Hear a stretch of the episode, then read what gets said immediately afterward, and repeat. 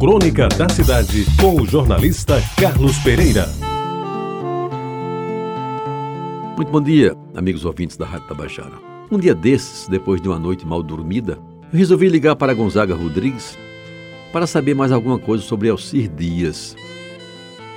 E lhe expliquei o porquê daquele telefonema na hora do café da manhã. É que de madrugada, entre sonhos e realidades, detive-me por bom tempo, sem conseguir dormir, em lembranças de Alcir Dias. Buscava lembrar o nome do seu irmão, que foi meu colega do DR, por muito tempo e não conseguia.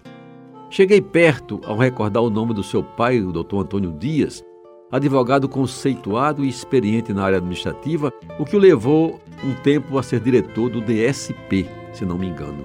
Mas do nome do irmão, nada. Pensava que era nome francês e passei por Honoré, Pierre, Marilac e outros. Quando concluí que o nome começava por A, não deu outra. Fui a Dumas e pensei ter achado a solução. Chamei-o de D'Artagnan, um dos personagens de Os Três Mosquiteiros, que, como se sabe, eram quatro e ainda em dúvida consegui pegar no sono. Só de manhã a mente se abriu e me veio o nome por inteiro. Araquém Brasileiro Dias, que, como se vê, nada tem de francês.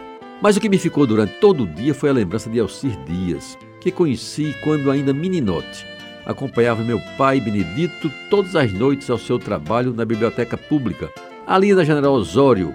Alcir, naquele tempo, também ali cumpria expediente. Depois de alguns anos, eu já tentando ser alguma coisa em jornal, comecei como revisor, passei a redator noticiarista e colunista de esportes, voltei a ter com aquela figura, meio baixo, meio pesado, pele branca, cabelos pretos, uma inteligência do tamanho do mundo e o mais importante que me fascinava, a sua facilidade em desenhar, principalmente caricaturas. Pois bem, meus amigos, naquele telefonema para Gonzaga, ao comentar e, é claro, elogiar suas crônicas, lembrei a ele uma passagem de Alcir Dias que nunca esqueci.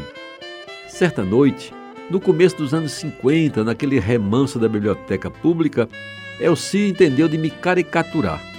Em menos de 10 minutos, em papel branco tipo sulfite, com um lápis preto Faber qualquer, ele produziu uma caricatura do meu rosto de adolescente que eu guardei por muito tempo e que nunca deveria ter perdido. Salientou como faz o bom profissional o que mais chama a atenção na cara da pessoa desenhada. No meu caso, o nariz, adunco e de bom tamanho, que ainda hoje mantenho, graças a Deus, quem sabe a herança dos judeus que fugiram da Inquisição para Portugal. Veja-se a propósito dos sobrenomes Pereira e Carvalho. Sabe-se que os judeus, quando fugiram para Portugal e para a Espanha, adotaram nomes de árvores ou de animais.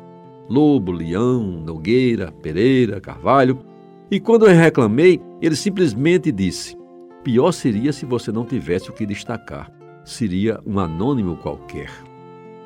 Para terminar essas lembranças de Alcir Dias, que também levava um agrícola no sobrenome, repasso duas informações colhidas em pesquisa que tive o trabalho de fazer.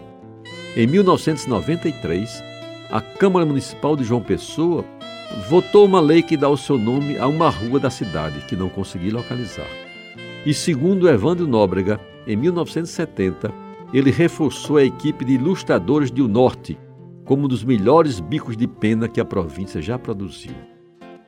E a última esta contada por Gonzaga Rodrigues. Disse-me que ele, Alcir, um dia chegou na redação de A União e, diante dos colegas meio atônitos, contou que tinha dedicado uma frase à sua mulher que virou inesquecível.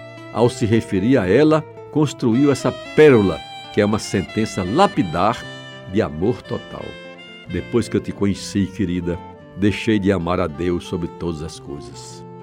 Você ouviu Crônica da Cidade com o jornalista Carlos Pereira.